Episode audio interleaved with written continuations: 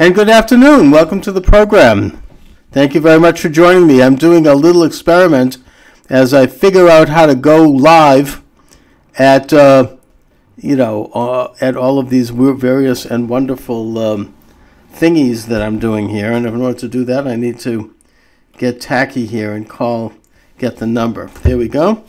Sorry about that. Um, the number to call me live is 617 396 4830. Yes, I can do a live radio program online and take calls, and I'm just getting started. Because once I get going with this and once I start promoting it, I'm hoping to establish a program pretty much around the same time each day, probably noon Eastern Standard Time, where I go live and I can take calls and eventually with technology being what it is, I'm going to be able to set up a split screen so that my callers will be seen as well as heard.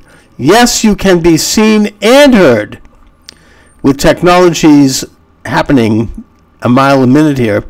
And you can just call up, and if you have Skype, which millions of people do, then you can be not only seen live talking to me on the air on the on the program, but the program will then archive on YouTube and uh, Facebook, and it'll also archive on my podcast page, which is at iTunes, Stitcher, Google Play, and TuneIn. Not to mention my blog sites and my social network and all this great stuff as I figure out, because I'm kind of old school. I don't know how to do these things, but I'm figuring it out. But as I figure it out, I'll be able to really develop um, and fulfill the dream that I've had for the past probably at least 20 years, which is to have a radio program where I can say whatever I want to say, how I want to say it, and take calls and hear from people and get in their wisdom right off the street and share ideas and do so in a way that's meaningful. Anyway, so if you want to join me, 617 396 4830. I'm not going to guarantee that I can do this yet, but I'll certainly give it a shot, and I'm getting better each day. 617 396 4830 is the number. Now, to my way of thinking, the most significant issue today is the fact that yesterday, President Donald J. Trump fulfilled the mission of Congress by passing a signing into law the recognition of Jerusalem as the capital of the state of Israel, and even going so far as to suggest that it is the spiritual capital of the Jewish people, and allocating funds to create and build the embassy in Jerusalem. Now, he also signed the waiver but that is simply a procedural thing because they can't open the embassy for at least a number of years, I guess. I, I, would like to see it happen sooner, but the point is that there's a lot of preparation. So in the meantime, it'll remain technically in Tel Aviv. However, to me, this is a significant day. I'm speaking here as a Jew. Um, I haven't felt this emotional since Anwar Sadat got off the airplane at the Ben Gurion airport and met Golda Meir and uh, then addressed the Knesset in Jerusalem. That was in 1978, I believe. Previous, I was also very um, emotional over the Six Day War when Israel won that. And I know that people were very emotional when Harry Truman in 1948 recognized the State of Israel within hours of Ben Gurion's Declaration of Independence from the British. So, this to me is in that wheelbarrow. It's it's significant. It's a it's a it's a direct positive statement, more than symbolic, religious and political, that the United States and the American people are supporting the state of Israel. We support their very the, the capital of Israel, Jerusalem and we also support the Jewish people. I mean, as an American Jew, I, I, I feel moved and honored. I feel, you know, I mean, I was excited to, to have this happen. You know, I'm not generally a tribal type, But these things are important. You know, it was important for African Americans to feel proud when Barack Obama, the first black president, openly black president, won his election in 2008. And I talked to the people I knew who happened to be black at that time, and they were proud, and I shared that pride with them, even if I didn't agree with Barack Obama's policies and his politics. Nevertheless, we all took a moment of joy over that. These things mean something. So, you know, as a Jew who feels that the mission of Judaism, the mission of Israel, is completely concomitant with that of the United States, I feel proud as an American citizen and as a Jew to um, uh, for this day when, when my country, the United States, recognizes my spiritual home, Israel. So, you know, I don't know about you, the listener, and I know that, you know, you get the same old naysayers saying, well, it's, you know, what about, you know, violence and what about terrorism? Shouldn't we try to not stir the pot? Well, you know, I have news for you. I mean, the same people were complaining when Harry S. Truman recognized Israel against the advice of his Secretary of State, that being George C. Marshall, and his Secretary of Defense, who resigned in protest as, as one of the reasons, that being uh, James Forrestal, and his entire government. He went ahead and recognized Israel. And yes, there was repercussions. There was a war. After that, there was a full-scale invasion. Now, that wasn't because of Truman's recognition. That would have happened anyway. But the point is that when Israel asserts itself, you have the same enemies come out and try to stop it from happening. They try to destroy it. They try to kill the, the baby in the crib, so to speak.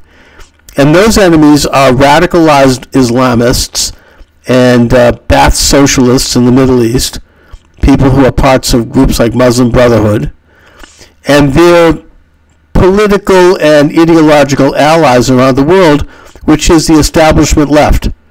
And you get the same general coalition of Jew haters today who are insisting that Israel has no right to exist. The Jewish people have no right to a homeland. They have no right to their capital of their nation. Um, yeah, I mean, I just listening this morning to Morning Joe. I don't know whatever happened to Joe Scarborough. You know, I interviewed Joe Scarborough back in 1978, and back then he was a pretty solid conservative patriot. He uh, actually we talked about his resolution to get the United States, and I, I may be wrong, I don't have a full memory of it. We're talking almost 20 years ago, but get the United States out of the UN. Now today he's on the radio talking about how Donald Trump's recognition of Jerusalem is a violation of international order, and that I mean, whatever happened to him? I mean, when did he become a globalist? Um, you know, I get I get the fact that he's got a big radio show and he's rich, whereas I'm here doing this small podcast. Maybe that says something. Maybe in that we know the reason why he's he's changed. You know, he's a big he's a big shot now. Um, his uh, his fiancee Mika Brzezinski, her father's the big Mika Brzezinski, as uh, Jimmy Carter's uh, chief um, national security advisor, I believe. He was a big globalist. He wrote a book called The Tectonic Age, where he talks about the abolition of sovereign governments. Maybe that's influencing him. I don't know. But he's, you know, he's talking about this in that Israel is somehow by by seeking recognition of their own capital uh, is violating some kind of a world order, and that by Donald Trump uh, agreeing to that request and recognizing that capital he is in violation. And uh, furthermore, I'll just leave this this segment with one quick thought. Um, the tone of Morning Joe, consistent, and I've listened to it pretty regularly over the past even year, against President Trump is so vicious and it's so dirty and nasty. And the way um, Mika Brzezinski the way she even mentions anything to do with President Trump and his name with such scorn and such venom. You know, look, we have a free country here. we ought to criticize our leaders. That's what, you know, a free press is all about. And we ought to do it constructively, and we can sometimes take cheap shots. But I would suggest that their consistent attack and, and up mentally ill and, and end up that they are really bored, that, that they, they, they seem obsessed and that it borders on really damaging the office.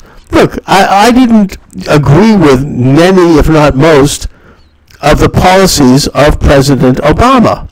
I didn't like President Obama's public tone either, the way he described things. I didn't, I thought it was negative. I thought it was borderline anti-America. His vision and his philosophy.